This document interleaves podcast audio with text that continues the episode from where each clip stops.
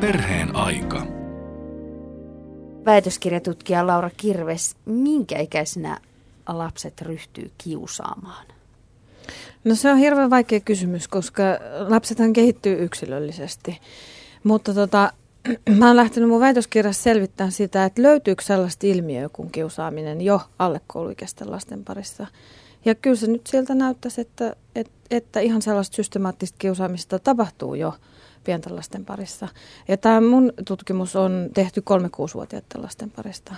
Mutta lapsethan kehittyy hyvin yksilöllisesti, että sitä niin kun kohtaa, mistä se alkaa, niin on siellä hyvin vaikea niin kuin näyttää.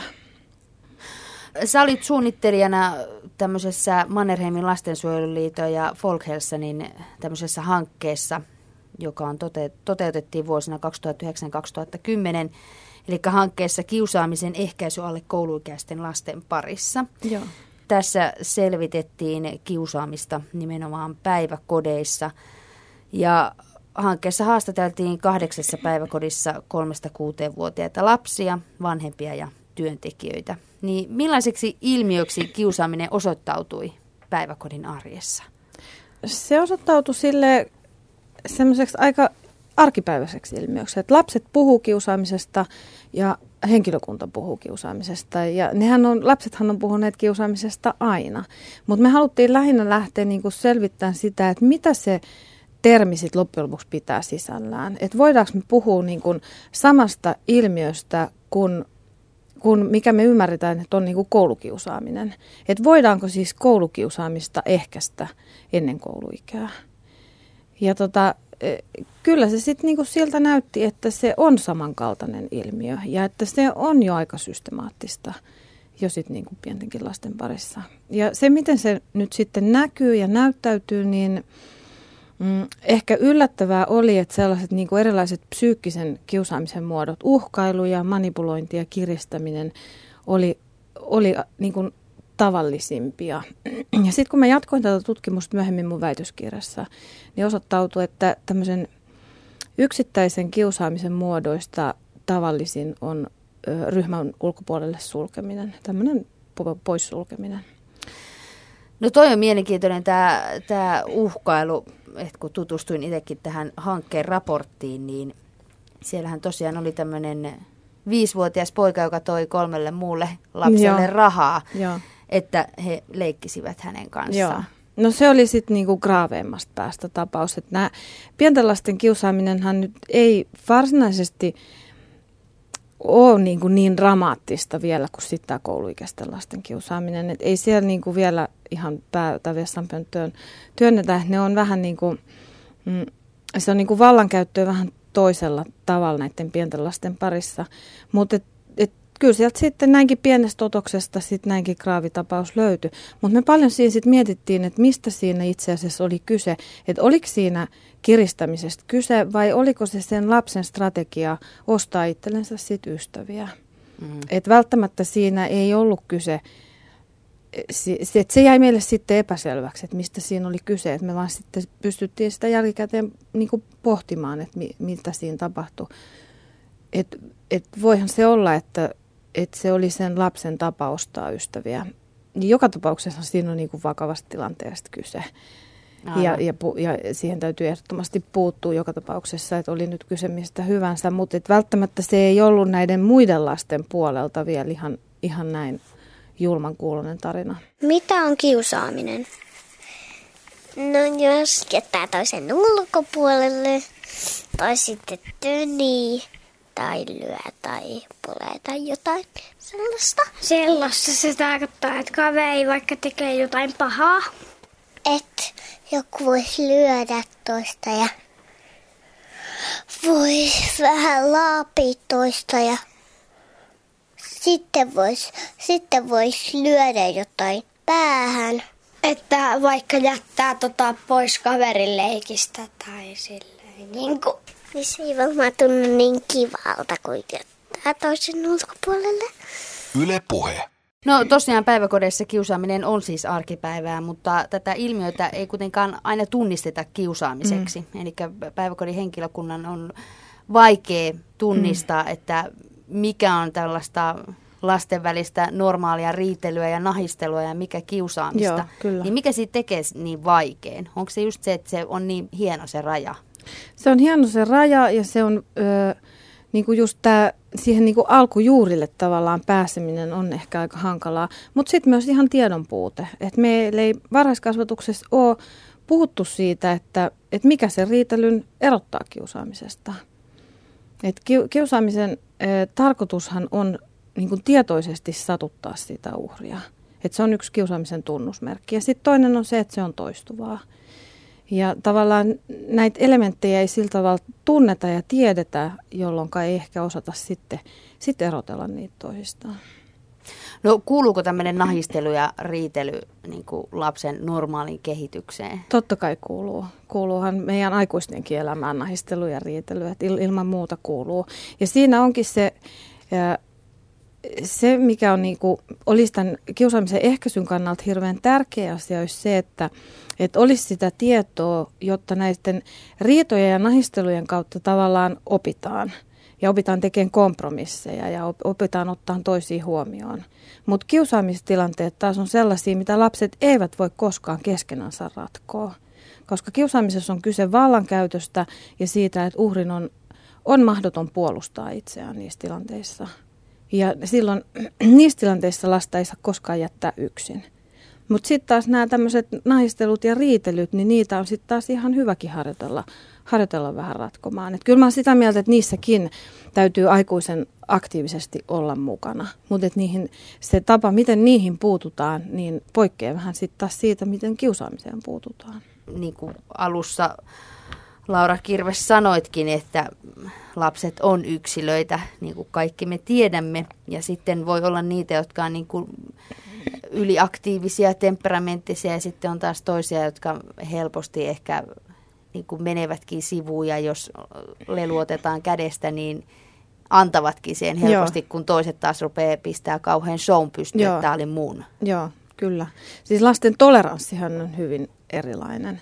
Ja sen takia on myös tärkeää niin kuin, nimenomaan katsoa sitä kiusaamiskäyttäytymistä sen sen lapsen näkökulmasta, jolla ne on ne, niin kuin ne negatiiviset tavat, toimintatavat, e, jotta siitä ei niin kuin tuu, tuu toistuvaa sitten niin kuin hänen puoleltaan. Pienten lasten parissa on niin, että se että kun tämä ei ole vielä jatkunut sillä tavalla vuosikausia, niin se uhri ei välttämättä ole vielä valikoitunut niin, että se olisi toistuvaa tämän uhrin näkökulmasta – välttämättä. Hmm. Mutta sitten taas tämän lapsen, jo, jolla nämä negatiiviset toimintatavat on, niin ne on niin kuin toistuvia. Ja sitten on, on, kun lasten toleranssi on erilainen, että eri, eri tavalla nämä eri, eri lapset sitten suhtautuu näihin, näihin tekoihin, niin silloin on välttämätöntä puuttua ehdottomasti tämän kiusaavan lapsen toimintatapaan. Oletko sä kiusannut ketään ikinä? Ei, joskus. Hilda ja Maju lepi yhdessä pulkasta. Niin, mä, niin mun piti selvittää, että, mm, se, että Hildan piti vetää tai Maijun. Sitten mun piti tehdä enten tenten. Tai ei ollut mitään, kun Hilma, jos Hilma kiusaa jotain. Mun mielestä toi ei ihan kuulostanut siltä, kun Hilma kiusaisi jotain. Joskus mä, mä avaan Avamis, mä kiusasin Hilda ja mä pudotin sen Berkodin leikkipöydältä. Oliko huono juttu? Oli. Sitten Hildan piti kertoa opelle. Hmm, mitä se opet teki sulle, kun Hilda kertoi opelle? Niin mitä se tuli sanoa sulle? Ee, että pitää pyytää anteeksi. Pyysitkö sitten anteeksi? Pyysin yhden kerran, mutta kauan mä vähän en pyytänyt. Nyt se on vähän... Mä pyydin. Miltä se tuntui, kun pyyti anteeksi? Oppe meni pois. Ja sitten leikit taas sujuu yhdessä. Oletko sä kiusannut ketään? No kattakaa, kun joskus, kun me halutaan leikkiä kahdestaan, niin mä aina sanon, että jätetäänkö notku ulkopuolelle leikitäänkö kahdestaan, niin silloin mä oon niin kivalta, kun me joskus tehdään semmoista. Yle Puhe. Puhutaan sitten vähän itse kiusaamisesta. niin väitöskirjatutkija Laura Kirves, mitkä ovat ne pienten lasten tavat kiusata toisia? Tuossa puhuttiin jo vähän näistä kiristämisestä ja ulkopuolelle Joo. jättämisestä, mutta mitä muita keinoja tai tapoja sieltä löytyy? No sieltä löytyy aika paljon kaiken näköistä. Tämmöiset lällättelyt, haukkumiset, tyhmittelyt.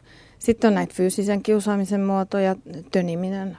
Tö, niin kuin töniminen semmoisena yksittäisenä niin nousi, nousi sitten aika korkealle myös. Ja, ja sitten tämmöiset kamppailut. Sitten tämmöinen jahtaaminen oli yksi kanssa, että, että johonkin tiettyyn pisteeseen asti se on leikkiä ja sitten yksi, kaksi ei enää olekaan leikkiä. Ja sitten se koetaankin hyvin ahdistavana. Sitten nämä, nämä uhkailut ja manipuloinnit. Yksi sellainen tota, tapa, miten tämä, tämä vallankäyttö, nimenomaan tämän tyyppinen vallankäyttö, että uhkaillaan ja, ja kiristetään, on tämä, että kuka saa olla kenenkin kaa. Niin siinä niin kuin vallankäytön välineeksi yllättäen nousi synttärikutsut mikä oli kyllä vähän yllättävä, koska synttärikutsut on kuitenkin sellainen positiivinen asia ja on ihanaa, kun saa olla keskipisteenä ja on ne synttärit, mutta mut siinä tapahtuu yllättävän systemaattista vallankäyttöä sillä, että et sen ryhmän täytyy toimia tietyllä tavalla, kun tämä synttärisankari haluaa, jotta ö, saa kutsun sinne synttäreille. Ja se, se oli niinku yllättävän ö, niin kuin systemaattista ja, ja tavallista. Ja siinähän tapahtuu sillä tavalla, että, että se on hyvin vahingollista sille lapselle, joka sitä valtaa käyttää. Että jos hän niin kuin toimii sillä tavalla, että, että hänen annetaan manipuloida ryhmän sosiaalisia suhteita – sillä verukkeella, että kuka sitten pääsee hänen synttäreillensä, niin se on niin kuin hänen kannalta, häneltä jää puuttumaan semmoinen vastavuoroisen ystävyyssuhteen mukanaan tuoma kokemus sitten kokonaan, jos hänen annetaan käyttää valtaa. Nyt on tuolla kansallisteatterissa meneillään tai on tulossa tämmöinen näytelmä kun Kuka on kaveri ja tähän idea lähti siitä liikkeelle, että eräs päiväkodin henkilökunnan ihminen oli kirjoittanut yleisöosastoon palstalla, että että pitäisi päästä tämmöisestä ajatuksesta, että kaikki on kaikkien kavereita. Että Joo. jos ei viihdy jonkun seurassa, että ihan pienet, pienet lapsetkin, että jos tämä ihminen ei tuota minulle hyvää, että olen hänen seurassaan, niin ei sitten tarvitsisi olla. Niin mitä mm. mieltä sinä olit tällaista ajatuksesta, että enää tämmöinen kaikki on kaikkien kaveri ja kaikki leikkii kaikkien kanssa, jos tosiaan ei viihdykään tai ei halua olla toisen kanssa. Että se tuo ikävää tunnetta itselle. Mm näissä päiväkotiryhmissä mä peräänkuuluttaisin sellaista niin kuin, niin kuin ennen, en, ehkä, ehkä niin kuin aikaisemmin meillä enemmän puhuttiin tämmöisestä ryhmäyttämisestä ja ryhmähengestä. Ja meillä puhutaan luokka, koululuokkien kohdalla niin luokkahengen luomisesta. Mutta näiden pienten lasten kohdalla ei niin paljon puhuta tästä ryhmäyttämisestä. Ja se olisi hirveän tärkeää, että se ryhmä muotoutuu sellaiseksi, että, että jokaisella on siinä niin kuin, jokainen tuntee tulevansa hyväksytyksi siinä omassa ryhmässään. Ja se, miten se tapahtuu, on se, että lapset tuntee toisensa mahdollisimman hyvin. Ja sitten jos laitetaan sitä pakkaa välillä sekaisin, että ei annetakaan lasten e, valita koko ajan sitä omaa bestistä, jolloin syntyy sitten sinne ryhmän sisälle niitä pienempiä ryhmiä. Mm, vaan laitetaankin sitä ryhmää sillä tavalla sitä pakkaa sekaisin, että ne lapset tuntee toisensa mahdollisimman hyvin. Niin silloin sitä ryhmähenkeä saadaan nousemaan. Ja silloin myös lasten niin osallisuuden kokemus siitä ryhmästä kasvaa. Ja kun lasten osallisuuden kokemus siitä ryhmästä kasvaa, niin e, silloin lapset antaa, alkaa kantaa vastuuta siitä ryhmästä ja ryhmän jäsenistä. Ja silloin se niin kuin tiivistyy se ryhmä, jolloin tota, se kiusaaminen ei välttämättä pääse sit syntyyn tämmöisessä ryhmässä. Niin mä oon kyllä sitä mieltä, että, että on ihan hyvä välillä leikkiä muidenkin kaa kuin sen oman parhaan kaverin kaa. Tämä varmaan vaatii sitten tämmöinen ryhmäyttäminen päiväkodin henkilökunnalta ja hoitajilta aika paljon, koska sitten jos lukeessani esimerkiksi tätä raporttia, tätä Kiusaavatko pienetkin lapset, joka oli siis tästä Mannerheimin lastensuojeluliiton ja Folkhelsanin tekemä tämä mm-hmm. kiusaamisen ehkäisy alle kouluikäisten lasten parissa, niin kyllä pisti sel- silmään sellainen näissä esimerkkeissä, että päiväkodissa kodeissa aikuiset usein välttävät kaikenlaista konfliktien syntymistä. Eli sitä lasta siirretään, jos ei se viihdykään toisen kanssa, niin se siirretään toiseen ryhmään ja ei niin kuin mm. tavallaan anneta sen lapsen käydä sitä prosessia läpi, että tuleeko siitä kiusaamista vai onko se vain jonkinlaista tietynlaista tällaista nahistelua ja tottumista siihen, niin, siihen toisiin lapsiin. Et jotenkin vähän Joo. sellainen, että et, et miten, mitä tavallaan niin kuin, millä tavalla niiden työntekijöiden tulisi huolehtia, että tämä ryhmäyttäminen on just se, että tosiaan, että kaikki pääsis mukaan Joo. leikkiin ja olisi Joo. osaltaan aina semmoisessa niin sanotussa johtory- johtoasemassa Joo. tai tämmöisessä. Joo. Meillä on niin kuin jotenkin sille, että sitä pidetään kyllä hirveän tärkeänä, että, että kaikki pääsee niin kuin leik- leikkiin mukaan, mutta ehkä sitten vähän ne niin kuin keinot sitten sit puuttuu. Et, et se ei riitä, että et jos joku lapsi ei pääse leikkiin mukaan, niin sitten tulee aikuinen ja sanoo, että menee johonkin leikkiryhmään ja kysyy muilta lapsilta, että pääseekö tämä Oskari tähän leikkiin mukaan. Ja sitten jos lapset sanoo, että joo, niin, niin sitten kaikki on sen jälkeen hyvin. Että se ei ihan riitä. Että aikuisen tehtävä on varmistaa, että minkälaisen roolin se lapsi siihen leik- siinä leikissä sitten saa. Ja että se tosiaan lähtee hyvin käyntiin. Ja mä oon sitä mieltä, että, että meillä pitäisi aikuisten ö, leikkiä enemmän mukana lasten kanssa, jolloin niin kuin aikuiset tietäis, että että mitä siellä leikissä tapahtuu ja mikä se leikin dynamiikka siellä, sit, siellä leikin sisällä sitten on. Meillä nimittäin tapahtuu semmoistakin, mikä me löydettiin siinä, siinä eh, kun me sitä tutkimusta tehtiin, että, että niin kuin leikin sisällä poissuljetaan myös. Että lapselle annetaan semmoinen rooli leikissä, että hänelle ei ole todellisia mahdollisuuksia osallistua siihen leikin kulkuun ulkokoira on hyvä esimerkki siitä, että et, et, et, suljetaan, otetaan näennäisesti leikkiin mukaan, mutta sit silti, silti suljetaan kuitenkin sen leikin ulkopuolelle. Ja yksi esimerkki oli tällainen, tota, yksi lapsi oli leikkinyt tämmöisessä rofe- ja poleleikissä niin pitkän aikaa rofea, ja se tarkoitti sitä, että hän oli vanki ja hän oli vankilassa. Ja sitten hän oli ollut siellä vankilassa jo useamman kuukauden, jolloin siis toisin sanoen hän on suljettu sen ryhmän ulkopuolelle. Väitöskirjatutkija Laura Kirves, miten sitten on? Onko pienillä lapsilla rooleja kiusaamistilanteessa, niin kuin kouluikäisillä on tällaisia, että on kiusaaja, apuri, sitten on kannustajat, sitten on tietenkin kiusattu, sitten on hänen puolustaja ja sitten on tämmöinen hiljainen hyväksyjä. Joo, niitä rooleja oli selvästi varhaiskasvatuksen henkilökunnan niin, niin kuin vaikeampi nimetä muita kuin ihan kiusaaja ja uhri. Mutta kyllä niitä sieltä löytyy. Et ky, kyllä niitä pystyy nimeämään. Etenkin nämä kiusaajan puolustajat on sellaiset, mitkä helposti, helposti sieltä henkilökunta näkee. Mutta että koska ne ei ole selvästi vielä niin vakiintuneet ne roolit, niin tästä kohtaa olisi sitten sen ehkäisyn paikka että pyrittäisiin vaikuttaa siihen muuhun lapsiryhmään, että on rohkeata lähteä puolustamaan ja et, eikä mennä siihen sitten mukaan. Et siinä olisi hyvä, eh, hyvä keino ehkäistä sen ilmiön syntyä on vaikuttaa sitten näihin muihin lapsiin. No tunnistavatko pienet lapset, että mitä se kiusaaminen on, että tietää, että... Tunnistaa, joo. joo. Et siinä on semmoinen... Eh, et kun niinku tavallaan lähdettiin katsomaan sitä ilmiöä niinku sen termin taakse, että lapsethan, pienet lapsethan käyttää sitä termiä hyvin vaihtelevasti, että he saattaa kutsua kiusaamiseksi vähän kaiken näköisiä asioita, tai sitten heiltä puuttuu sanat, että että vaikka leikin ulkopuolelle sulkeminen olisi kiusaamista, että he ei, ei välttämättä pysty sitä nimeämään. Mutta sitten kun mentiin sen termin eh, taakse katsoa sitä itse ilmiötä, niin lapset pysty yllättävän hyvin kuvailemaan sitä, että mikä on se, mikä satuttaa. Et mitä se niin kuin toisen satuttaminen tarkoittaa. Ja hyvinkin pienet lapset jo tunnistaa sen, mikä satuttaa. Ja se on just tämä, että joutuu leikin ulkopuolelle tai joo se, puhututti, joo, se puhututti lapsia ehkä eniten, mutta et siellä esimerkiksi eh, kuusivuotias tyttö kertoo, että on olemassa kiristämistä. Sitten hän kertoo, että mitä se kiristäminen tarkoittaa. Ja sitten hän vielä lisää siihen loppuun, että se on kiusaamista. Et jo kuusivuotias näinkin abstraktilla tasolla pystyy kertomaan näistä asioista. Miltä se kiusaaminen tuntuu?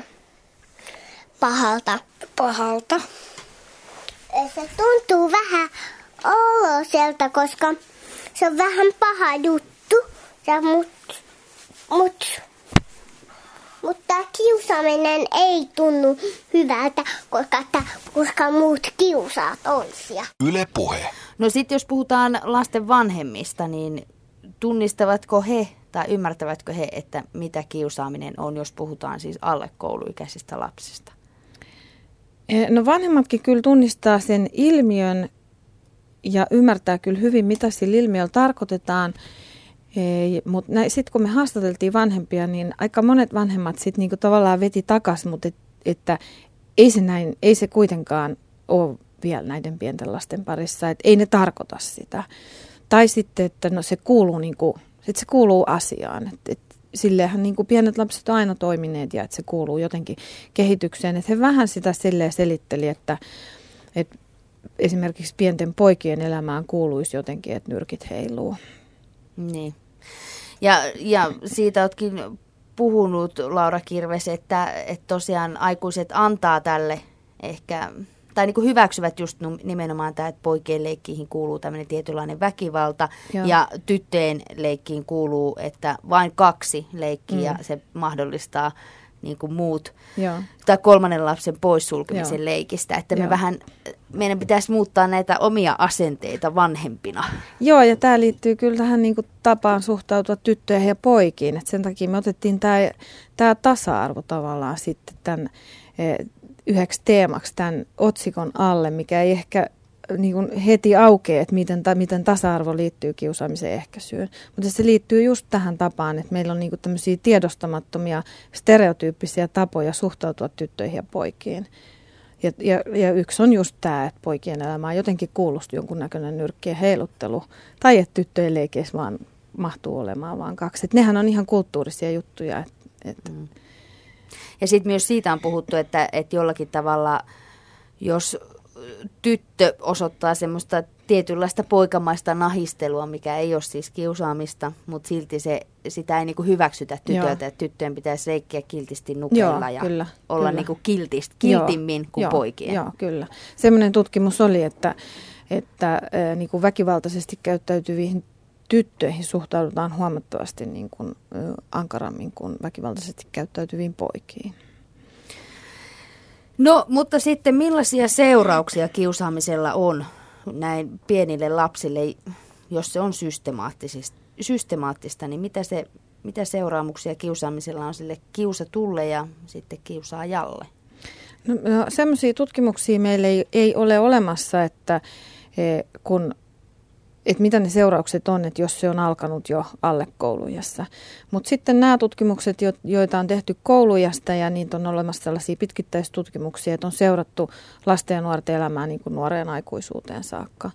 Ja kiusatuilla on, on niin kuin ahdistuneisuuteen ja masentuneisuuteen liittyviä, liittyviä oireita sitten vielä aikuisena, eli ne, ne on hyvin pitkäkestoisia vakavia ne seuraukset ja siellä jopa itsetuhoisia ajatuksia. Sitten meillä on sellaisia tuloksia, että kiusaajan polku on, tai se on niin kuin kahdenlaisia polkuja. Ja toinen on lisääntynyt riski niin kuin asosiaaliseen käytökseen ja syrjäytymiseen rikoksiin. Mutta toinen polku on sellainen, että pärjää elämässä ihan hyvin, hankkii itsellensä hyvän ammatin ja jatkaa sitä kiusaamista sitten työpaikalla, että, että se on hyvin pysyvä se rooli. Mutta se siemen voi lähteä ihan tuolta päiväkodista. No sieltähän se selkeästi lähtee, kyllä. Mm. Mm. Eli tämä on tärkeä asia ot- ottaa tuota Ja lapsen huomioon. identiteettihän siis, että mitä aikaisemmin se lähtee, se rooli e, kehittymään, niin sitä voimakkaammin se vaikuttaa sen lapsen identiteettiin. Että jos lapsi alkaa uhriutua e, neljän, viiden vuoden iässä, niin hänellähän kehittyy sellainen identiteetti, että se uhrius niin kuin kuuluu osaksi minuutta – ja silloin lapsen on niin kuin itse tavallaan e, täysin mahdoton niin kuin nähdä sitä omaa tilannettansa tai pyrkiä siitä itse jollain tavalla pois, koska se on osa sitä minuutta ja siksi se on, vaatii niin voimakkaasti sen aikuisen avun ja, se, ja siksi se ehkäisy on niin tärkeää. Mitä pitää tehdä, jos huomaa, että joku kiusaa toista? Mä mennä kertomaan opille pitää kertoa aikuiselle. jos joku kiusaaja ei ole aikuista paikalla niin vieressä, niin sitten pitäisi mennä juoksujalkaan aikuisen. Jos ei jaksa juosta, niin voisi sanoa meidän niin se on parempi kuin teidän isi. No ketä pitää auttaa? Pienempää. Heikompaa. Yle Puhe. Tutkimukset osoittavat, että vain pieni osa kiusatuista kertoo asiasta aikuiselle. Mannerheimin lastensuojeluliiton vuonna 2009 julkaistun kouluviihtyvyyskyselyn mukaan toistuvasti kiusaamisesta, kiusaamisesta kokeneista nuorista lähes puolet, 46 prosenttia, ei ole puhunut asiasta vanhemmilleen tai kellekään aikuisille. Ja tämä tietenkin on nyt sitten koululaisten, mutta millä tavalla sitten nämä alle kouluikäiset pienet lapset suhtautuvat tähän kiusaamiseen? Kertovatko he siitä herkemmin aikuisille? No siis pienet lapsethan ylipäätänsä kertoo aikuisille aika herkästi juttuja. Ja tämä on sellainen asia, mihin olisi niin kuin äärimmäisen tärkeä tarttua. Että jos me, jos me viestitetään lapselle, että ei saa tulla kantelemaan, niin silloinhan me viestitetään lapselle, että että aikuinen ei välitä tai että ne asenteet on sellaiset, että ei tarvitse välittää. Että jos lapsi tulee kertoon, että joidenkin muiden lasten välillä tapahtuu jotakin, ja meidän viesti on se, että ne, sehän ei kuulu sulle, että ei saa tulla kantelemaan, niin silloin me välitetään asennetta, että sun ei tarvitse välittää siitä. Ja siitä täytyy ehdottomasti päästä pois. Et aikuisen täytyy ottaa ne asiat aina vakavasti, mitä lapsi kertoo, ja lapsen tulee tulla kuulluksi. Ja sitten aikuisen tehtävä on arvioida, että onko tämä asia sellainen, mihin puututaan vai ei. Mil, mitäs keinoja sitten eh, päiväkodeissa, millä tavalla siellä voidaan ehkäistä tätä kiusaamista? No Ruotsissa pienten lasten parissa niin mm, ei puhuta termillä kiusaaminen ei, ei käytetä siis tätä mobbing-termiä, vaan siellä käytetään termiä kränkande behandling, eli loukkaava käytös. Ja mun mielestä se on niinku semmoinen oivallinen eh, tapa päästä siihen ehkäisyyn käsiksi. Et jos puututaan aina toista loukkaavaan käytökseen, niin silloin ei tarvitse lähteä odottamaan sitä, että onko nämä tilanteet niin kuin ihan oikeaa kiusaamista vai ei. Ja että miten sitten puututaan kiusaamiseen, vaan toista loukkaavaan käytökseen puututaan aina. Ja se on sitä ehkäisyä. Sitten jos ajatellaan, mennään vähän syvemmälle siihen, niin se ehkäisy pitäisi tapahtua niin kuin kolmella tasolla. Se pitäisi tapahtua sillä ryhmän tasolla, eli vaikutetaan just näihin muihin lapsiin ja näiden muiden lasten rooleihin, että on rohkeata puolustaa ja, ja asetutaan ja ollaan oikeudenmukaisia ja tavallaan moraalia opetetaan lapsille, niin että, että, että, että mikä on oikein ja mikä on väärin ja miten toisia kohdellaan. Sitten se tapahtuu yksilötasolla, eli harjoitetaan niiden lasten taitoja, joissa on puutteita. E, esimerkiksi nyt sellainen lapsi, jolla on negatiivisia toimintatapoja suhteessa muihin lapsiin, niin sitten hänelle, hänen kanssaan erikseen näitä taitoja harjoitellaan. Ja sitten se tapahtuu vielä työyhteisötasolla, eli välitetään niin kuin tavallaan sitä asennetta lapsille, että minkälaisessa ilmapiirissä me aikuiset kohdataan toinen toisiamme. Ja sehän välittyy sitten lapsille suoraan, että tavallaan niin kuin, ö, millainen, millaisessa ilmapiirissä me halutaan lapsemme kasvattaa. Että sehän on arvovalinta. Niin. No nyt kun teitte tätä hanketta silloin 2009-2010, niin, niin tota, oliko siellä päiväkodeissa, näissä päiväkodeissa, kahdeksassa päiväkodissa, jossa vierailitte ja haastattelut siellä tehtiin, niin – tuliko siellä vastaan, että päiväkodissa olisi mietitty sitä, että mikä se on se meidän politiikka kiusaamista vastaan ja tavallaan se semmoinen ehkäisy, ehkäisymenetelmä tai joku tämmöinen. Oliko heillä mitään tällaista? No tota, siinä vaiheessa niin kuin ei, ei ollut. Et, e, kyllä ne aika ekan kerran sen nämä haastateltavat niin kuin aika ensimmäisiä kertoja miettivät sitä asiaa, että, että mitä se kiusaaminen oikeastaan sitten tarkoittaa. Mut, mutta äh, silloinhan tämän Mannerheimin lastensuojeluliiton hankkeen äh, myötähän tämä asia oikeastaan nousi vasta niin kuin, äh, yleisemmin keskustelun alle. Et meillä ei ole koskaan aikaisemmin puhuttu pienten lasten kiusaamisesta. Et meillä on ehkä ollut sellainen asenne koko yhteiskunnassa, että pienet lapset – ei jotenkin voi olla ilkeitä tai ei, ei, ei, ei, et se ei ole systemaattista vielä. Et, et musta tässä on nyt niinku tapahtunut paris vuodessa aika iso muutos. Et nyt päiväkodin henkilöstö kovasti kouluttautuu ja, ottaa, ja on ottanut tämän hirveän hyvin vastaan. Ja, ja nyt niin toimenpiteitä on, on ruvettu miettimään. Entäs millainen rooli kodilla ja vanhemmilla on tässä kiusaamisen ehkäisyssä? Miten, mitä he voivat tehdä?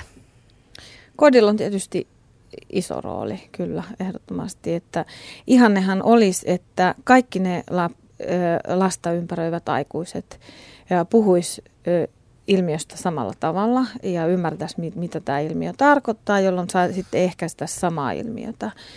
Ja sitten olisi sellainen keskusteluyhteys sinne kotiin, että, että kotona tiedetään, mitä siellä lapsiryhmästä tapahtuu ja millainen se lapsen rooli siellä ryhmässä on, jolloin sitten kotoa käsin, voitaisiin myöskin niin kuin osallistua ja, ja auttaa. Tärkeää on kotona kiinnittää huomiota lapsen ystävyyssuhteisiin ja, ja vaalia niitä, niitä olemassa olevia ystävyyssuhteita. Et, et, on todettu, että yksikin niin kuin vastavuoroinen lämmin ystävyyssuhde suojaa sen kiusaamisen negatiivisilta vaikutuksilta.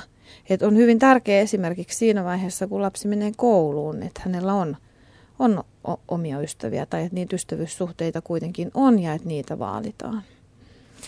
No tässä nyt ollaan puhuttu kiusaamisesta päiväkodeissa, jossa suurin osa suomalaisista lapsista viettää päivänsä, mutta miten sitten päiväkodin ulkopuolella, jos ajatellaan, että jos aikuisina huomaa, niin kuin Laura Kirves itsekin sanoit, että tästä nyt pari vuotta ollaan oikeastaan puhuttu ihan yleisestikin tästä pienten lasten kiusaamisesta, niin kuitenkin onko se, meidän vanhem, onko se iskostunut meidän, meihin vanhempiin se, että, että jos hiekkalaatikolla vaikka leikkipuistossa huomaa, että kiusaamista tapahtuu, niin miten siihen tulisi reagoida? Voiko ojentaa toisen lasta? Sekin on täällä Suomessa ollut vähän tämmöinen tabu. Niin on, joo kyllä. Tota, kiusaaminenhan on sellainen ilmiö, mitä tapahtuu siellä, missä on lapsiryhmiä. Päiväkoti sinänsähän ei, ei tuota, eikä nämä meidän kasvatusinstituutiot ei tuota sitä kiusaamista, vaan et, kiusaamistahan on siellä, missä on niin kuin lapset, lapsiryhmiä ja kouluryhmiä ja koululaisia, koululaisten iltapäiväkerhoissa ja harrasteryhmissä ja sitten siellä pihamaalla. Et tota, ilman muuta ihan samalla tavalla olisi tärkeää, että aikuinen on läsnä ja tietää, mitä siellä hiekkalaatikolla tapahtuu. No sitten myös puhutaan tästä, että joillain vanhemmilla saattaa olla myös hyvin ruusuinen kuva omasta lapsestaan, että mm. tosiaan jos se lapsi on siellä päiväkodissa ja tai harrastetoiminnassa tai jossain ja tulee tietoa, että Matti täällä on vähän kiusannut ihmisiä, mutta sitten voi vanhemmilla, että eihän, eihän se meidän Matti kyllä kiusaa ketään. Et miten tällaisen asian sitten pitäisi puuttua, että saisi ne vanhempien silmät auki ettei se jatkuisi ja voisi tavallaan luoda sille mm. lapsellekin mm. paremman tulevaisuuden. Joo, tämä on hirveän herkkä asia. Että ei mulla ole siihen, siihen mitään neuvoa tai ohjetta, että miten se tapahtuu. Että mä uskon, että meidän varhaiskasvatuksen ammattilaiset on siinä parempia, että miten ne suhteet sinne kotiin, koteihin luodaan semmoisiksi, että se keskusteluyhteys yhteys on sellainen, että pystytään puhumaan myös niin kuin vaikeista asioista. Se on ihan totta, että siis kiusaaminenhan on hyvin tunnepitoinen asia. Että se on vanhemmille erittäin tunnepitoinen asia. Oli se lapsi sitten kiusannut muita tai, tai joutunut niin kuin kiusaamisen kohteeksi, niin sehän herättää ihan valtavasti tunteita ja sehän on vanhemmille niin kuin sallittua ja ihan, ihan sellainen tunne, mille ei voi mitään. Että tavallaan sitten olisi hyvä, että, että ammattilaiset silleen pystyisi niin kuin neutraalisti ja rauhoittelee sitten vähän niitä vanhempia, että et, et, et kyllähän se on niin kuin ihan sallittua olla sen tunteen vallassa, kun se on niin tunnepitoinen asia. Ja sitten e, päästä mahdollisimman nopeasti niin kuin siitä, että todetaan, mikä se tilanne on, niin päästä mahdollisimman nopeasti siihen e, tilanteeseen, että mitä sille tehdään syyttelemättä syyttelemättä lapsia. Että kaikkien tietysti täytyisi ymmärtää se, että kukaan lapsi ei, ei synny mitenkään ilkeäksi ihmiseksi. Että jostain on opittu jonkunnäköisiä negatiivisia tapoja ja sitten miten, ne, miten niistä opitaan pois. No mutta lopuksi sitten väitöskirjatutkija Laura Kirves, millä tavalla kiusaamisesta tulisi puhua pienten lasten kanssa? Siis sehän olisi hirveän tärkeä puhua siitä avoimesti ja puhua siitä niin paljon kuin se lapsia puhututtaa ja sitten mm, puhuu niin kuin, tavallaan ehkä opettaa lapsia käyttämään sitä termiä oikein. Et sitähän voidaan sanottaa, että mikä on kiusaamista ja mikä sitten taas ei ole kiusaamista. Ja siinä on tärkeää se, että, että sen teon niin tarkoitus on ollut satuttaa. Siinä tullaan tietysti siihen ongelmaan, että mistä mitataan niin pienen lapsen tekojen tarkoitusta, että miten päästään sinne taakse. Mutta että, että kyllä mun mielestä siitä on tärkeää lasten kanssa puhua. Mm. Ja nimenomaan sitten rohkaista kertomaan Joo, asioista. kyllä. Että ei enää Joo. sitä kulttuuria, että ei kannella. Joo, kyllä, se on tärkeää. Mulle tuli yksi juttu mieleen, että voi sanoa vaikka riittakavereille, että riitä poikki ja voita väliin. Perheen aika.